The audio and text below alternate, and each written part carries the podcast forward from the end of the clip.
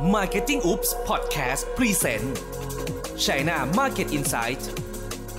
ถนนทุกสายกำลังมุ่งสู่ประเทศจีน และคนจีนก็มุ่งหน้ามาบ้านเรา เราจึงอยากพาคุณเข้าถึงวัฒนธรรม พฤติกรรม และตัวตนของคนจีน ในดินแดนมังกรอย่างลึกซึ้งรวมถึงความสำเร็จของ Tech Company และ Made in China ในยุคที่ทั่วโลกให้การยอมรับ สวัสดีครับ ผมตั้มอิทธิชัยอัตกุลสุนทรครับ co-founder ของ Level Up Thailand นะครับ ซึ่งเป็นที่ปรึกษาและเอเจนซี่การตลาดจีนครับ ให้คำปรึกษาสำหรับคนที่อยากจะบุกตลาดจีนนั่นเองนะครับ ยินดีต้อนรับเข้าสู่พอดแคสต์ของเรานะฮะ China Marketing Insight นะครับ ซึ่งเป็น Special Episode ของเราตอนที่ 3 แล้วนะครับ ทั้งหมดจะมี 5 ตอนด้วยกันนะครับ ก็วันนี้นะครับเราจะมาพูดคุยถึง Marketing Trend นั่นเองนะฮะวิธีการทำการตลาดนะครับนั่นก็คืองานของผมโดยหลักๆ เลยนะครับ ว่าเทรนด์ปีหน้าจะคล้ายๆเทรนด์ปีที่แล้วหรือไม่นะฮะมีอะไรที่เราต้องปรับตัวกัน แน่นอนครับวันนี้นะครับผมจะเอามาฝากทั้งหมด 7 เทรนด์ด้วยกันนะครับสำหรับเอ่อ Marketing Trend นั่นเองนะครับอันแรกสุดเลยครับคล้ายๆ กับเมืองไทยเลยนะครับคนหลายๆ คนอาจจะคิดว่า Facebook เนี่ยเริ่มแพงขึ้นใช่ไหมครับในเมืองจีนก็เช่นเดียวกันนะฮะทั้งนั้นคำว่า costly นั่นเองนะฮะการที่เราดึงดูดเอ่อ traffic นะครับหรือยอดวิวการ impression เข้ามานะฮะจะเริ่มแพงขึ้นเรื่อยๆนะฮะเราอาจจะต้องใช้งบประมาณในการบูตโพสหรือว่ายิงโฆษณาออกไปให้มากขึ้นนะฮะในการที่เข้าถึงคนกลุ่มเอ่อเท่าๆกับปีที่แล้วนะฮะทั้งนั้นแปลว่าเราจะต้องหาวิธีการทำการตลาดรูปแบบใหม่ๆ ซึ่งสามารถลดต้นทุนตรงนี้ได้นะฮะในเมืองจีนครับเเรายังไม่มีตัวต้นทุนชัดเจน แต่ว่าผมเห็นว่าสำหรับ C Trip เองก็ตามนะครับ price point ของเขานะครับหรือการโฆษณาของเขาครั้งหนึ่งเนี่ยก็ค่อนข้างจะแพงขึ้นจากปีที่แล้วนะฮะเขาบอกแล้วว่า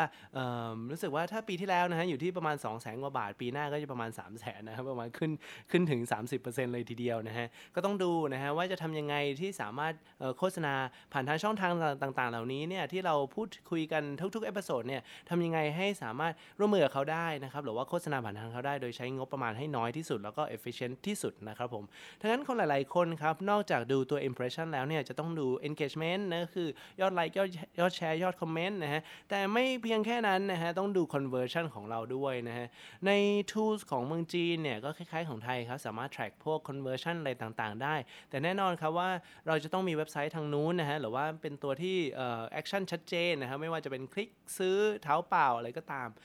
ยกตัวอย่างง่ายๆครับ ปีที่แล้วเนี่ยเราใช้เน็ตไอดอลจีนนะครับมาไลฟ์ในอี้จือปัวนะฮะในเมืองไทยประมาณ 1 ชั่วโมงเนี่ยเเราเห็นยอดวิวประมาณ 2 ล้าน 5 ล้าน 10 ล้าน 20 ล้านบ้างนะครับ แต่ว่าเเราไม่เห็นเอ่อเขาเรียกว่า point of sale หรือว่าไม่สามารถเอ่อ convert ได้นะครับว่า conversion เท่าไหร่นะฮะแต่ว่าในปีนี้ครับเราสามารถลิงก์กับพวกถาวเปล่าได้แล้วแปลว่าเขาสามารถกดไปซื้อได้เลยนะฮะเป็นอะไรที่น่าสนใจนะฮะที่เราควรจะศึกษาเพิ่มเติมมากขึ้นนะฮะนั่นคือเทรนด์แรกครับก็การโฆษณานะฮะจะมีค่าใช้จ่ายที่แพงมากขึ้น ดังนั้นเราต้องมาดูถึง conversion กันมากขึ้นกว่าแต่ก่อนเยอะเลยทีเดียวนะครับเทรนด์ที่สองครับคือ private traffic ครับแน่นอนฮะเวลาเราพูดถึงการไลฟ์การบูตโพสการทำอะไรก็ตามแต่พวกนี้เขาเรียกว่า public เอ่อ traffic นะครับ ก็คือทำให้เกิด awareness ทำให้คนรู้จักแบรนด์เรา แล้วค่อย search กลับมาอีกทีเอ่อแล้วก็เข้ามาซื้อของของเรานะฮะแต่ว่ามีอันหนึงที่น่าสนใจครับ คือคำว่า private traffic หรือ traffic ที่เป็นส่วนตัวของเราเองนะฮะมีแบรนด์แบรนด์หนึ่งนะฮะที่ใช้ WeChat นะครับแล้วก็ผสมกับการใช้ KOC หรือว่าเอ่อ Key Opinion Customer นะฮะได้ดีพอสมควรเลยนะฮะนั่นก็คือแบรนด์ที่ชื่อว่า Perfect Diary นะฮะรู้สึกจะเป็นแบรนด์คอสเมติกที่มียอดขายนะครับในวันที่ 11 11เนี่ยมากกว่าพวกแบรนด์ดัง ๆ หลาย ๆ ตัวเลยทีเดียวนะครับทั้งนั้นออยอดขายของเขานะครับใน 90 นาทีนะฮะในวันนั้นเนี่ยสามารถ กวาดยอดขายไปมากถึง 100 ล้านหยวนเลยทีเดียวนะครับ ก็เป็นอะไรที่น่าสนใจนะฮะ ถ้าเราลองดูลึกลงไปอีกนิดอีกนิดนึงนะครับว่าเขาใช้วิธีไหนในการโฆษณานะฮะ ทราบไหมครับว่า WeChat เนี่ยคล้ายๆ Line ก็คือคนส่วนใหญ่นะครับ ต้องเป็นเพื่อนเราก่อนถึงจะเห็น แต่ว่าใน perfect diary เนี่ยเขาไปหาคนอย่างเงี้ยครับที่เป็น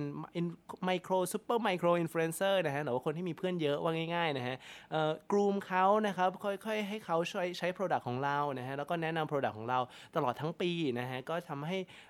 มียอดขายจากตรงนั้นเนี่ยการบอกต่อมากขึ้นเรื่อยๆ เพราะว่าคนหลายๆคนครับเทรนด์สมัยก่อนอาจจะ ไม่ค่อยเชื่อพวกโฆษณามากนักนะฮะมาเชื่อ KOL นะฮะตอนนี้ก็เริ่มไม่ค่อยเชื่อ KOL นะครับมาเชื่อ KOC นะครับหรือที่คนที่เป็นเพื่อนเขามากขึ้นเลยทีเดียวนะครับทั้งนั้นก็ฝากไว้ตรงนี้นะฮะว่า private traffic นะครับหรือว่าคนที่เป็นกลุ่มเล็กมากขึ้นนะฮะหรือว่าเป็นกลุ่มของเราเองนะฮะที่สามารถทำ remarketing retargeting อะไรพวกนี้เทรนด์ที่3นะครับผมอาจจะพูดไปแล้วนิดนึงนะฮะก็คือ KOL หรือ KOC นะฮะ KOC เป็นเทอมที่ key opinion customer ที่เป็นเป็นคำที่ตอนนี้เริ่มพูดกันเยอะแยะมากมายในเมืองจีนนะฮะในเมืองไทยเนี่ยอาจจะยังไม่ค่อยมีคนรู้จักมากนักนะฮะถ้านึกตัวอย่างง่าย ๆ ก็อย่างเช่น ถ้าผมมีเพื่อนอยู่ในไลน์ประมาณ 5,000 คนนะฮะตอนสมัยก่อนเนี่ยอาจจะไม่ค่อยมีแบรนด์ไหนแคร์เท่าไหร่นะครับแต่ว่าถ้าตอนนี้นะฮะถ้าเราบอกว่า KOL ไม่ค่อยเวิร์กแล้วนะครับมันเน้น KOC คนแบรนด์ต่างๆ ก็จะเริ่มเข้าหาคนที่มีเพื่อนเยอะอย่างนี้แหละฮะไม่ว่าจะเป็นดาวมหาวิทยาลัยหรือว่าอะไรก็ตามแต่นะฮะไม่ต้องเป็นถึงดาราหรือเคยแสดงหนังนะฮะก็สามารถเอ่อเอาเอาให้เขานะฮะใช้ Product ของเราแล้วก็แนะนำ Product ของเราเรื่อยๆนะฮะต้อง make sure ว่าสิ่งที่เราพูดออกไปไม่เป็นการโฆษณามากนักด้วยนะครับ เพราะว่าไม่งั้นจะเป็นการโฆษณาเกินเชื่อนิดนึงนะฮะดังนั้นคนส่วนใหญ่ยังเชื่อมั่นในตัวเพื่อนๆนะฮะแล้วก็ทั้งนั้นแอปพลิเคชันที่ใช้กันบ่อยนะก็คือจะเป็นพวก WeChat นั่นเองครับผมเทรนด์ที่4ครับคล้ายๆกับเทรนด์ตอนที่เราพูดถึง e-commerce นะฮะก็คือการที่ fragmented นะฮะก็คือการที่แอปพลิเคชันต่างๆเนี่ยมันเริ่มแยกตัวออกจากกันหรือว่าเริ่มมีคนใช้นะฮะแต่ละแพลตฟอร์มมากขึ้นนะครับ สมัยก่อนเราบอกว่าทั้ง WeChat ก็เป็นอะไรที่คนจีนใช้เยอะมากนะฮะเวปัวก็ใช้เยอะมากเช่นเดียวกัน Taobao คนก็ช็อปเยอะนะฮะตอนนี้เริ่มกระจัดกระจายกันมากขึ้นนะฮะเพราะว่าคนหลายๆคนครับโดยเฉพาะเด็กสมัยนี้เนี่ยจะชอบอะไรที่เป็นตัวของตัวเองนะครับบ่งบอกถึงไลฟ์สไตล์ของตัวเองเออเช่นถ้าเราย้อนดูในเมืองไทยเนี่ยคนอาจจะใช้ IG กันมากขึ้นสำหรับเด็กๆนะฮะแต่คนผู้ใหญ่ก็อาจจะใช้เฟซบุ๊กอยู่นะครับเพราะว่า IG เนี่ยมันได้บ่งบอกถึงทั้งรูปภาพทั้งอะไรพวกนี้ก็ตามแต่คล้ายๆกันนะฮะทั้งนั้นถ้ามีแอปพลิเคชันอะไรใหม่ๆจริง ๆ ในเมืองไทยเนี่ยมันจะมีพวกอีคอมเมิร์ซพวกเอ่อ Pomelo หรือว่าอะไรก็ตามแต่ที่แบบว่าเป็นคนเทรนด์นั้นๆ คนที่เป็นประเภทนั้นๆ อยากหรือชอบแนวอย่างนั้นเนี่ยฮะจะเป็นคน follow แล้วก็ไปซื้อจากอีคอมเมิร์ซที่เป็นเล็กลงมาจากพวก Lazada อะไรพวกนี้เยอะหน่อยดังนั้นแล้ว ในเมืองจีนก็เช่นเดียวกันนะฮะไม่ว่าจะเป็นทั้ง VIP นะครับหรือว่าจริงๆมีอีกหลายตัวมากเลย ไม่ว่าจะเป็นตัวของเกี่ยวกับท่องเที่ยว หรือว่าเจสสิก้าที่จะเป็นของอการช้อปปิ้งต่างประเทศก็ตามนะฮะทั้งนั้นเวลาเราทำครับเราควรจะมาดูลงลึกขึ้นเรื่อยๆ ว่า product ของเราเนี่ยเหมาะสำหรับ แพลตฟอร์มไหนกันบ้างนะครับ เพราะว่าคนเริ่มใช้โซเชียลมีเดียก็ไม่เหมือนกันอีคอมเมิร์ซก็ไม่เหมือนกันแล้วนะครับดังนั้นเวปัวนะฮะก็เริ่มจะเอาแล้วสำหรับคนที่เป็นเขาเรียกว่าคนที่อายุน้อยน้อยนะครับดังนั้นก็ต้องมาเน้นเสาของชูกันมากขึ้นหรือ TikTok กันมากขึ้นนะครับตามเทรนที่เราเห็นเทรนที่ 5 ครับ คือ repeat customer นะฮะหลายๆ คนครับก็คล้ายๆ กับที่เราบอกว่าราคามันค่อนข้างแพงในการดึงดูดลูกค้าใหม่ๆเข้ามาหรือการสร้าง awareness ออกไปนะฮะดังนั้น repeat customer เป็นอะไรที่สำคัญมากนะฮะเป็นคำจริงๆคำนี้เนี่ยเป็นคำที่ไม่ได้ใหม่นะครับเพราะว่าธุรกิจหลาย ๆ ธุรกิจเนี่ยเราทราบกันอยู่แล้วว่า repeat customer หรือคนที่มาซื้อขาประจำของเราเนี่ย ต้นทุนในการดึงดูดเขาเข้ามาหรือโฆษณาให้เขาเข้ามาซื้อของเราเนี่ยเริ่มน้อยลงไปเรื่อยๆนะฮะแปลว่าเเราเคยเห็นอันนึงครับก็คือแม้แต่ Starbucks เองเนี่ยเขาเคยคิดออกมาว่า คนคนหนึ่งเนี่ยกลับมาใช้ของเขาทุกๆวันจะมี